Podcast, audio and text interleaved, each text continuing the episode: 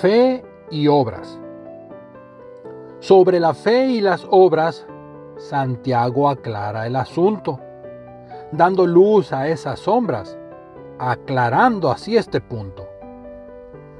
¿Podrá la fe de uno así salvar si no tiene obras? Santiago cuestiona aquí el creer de algunas personas. Si uno ve un necesitado, luego Santiago explica, hablando mas no ayudando, de nada sirve, así indica.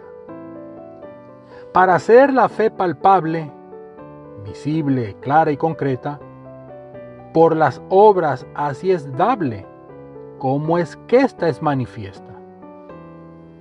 Los demonios también creen, mas obvio ellos no actúan. De esta forma uno así es, si obras de fe no efectúa.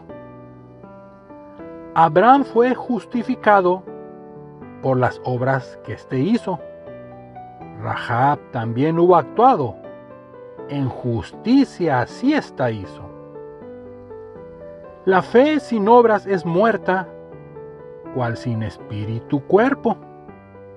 Debe uno hacer cosas buenas, si uno cree del Padre esto.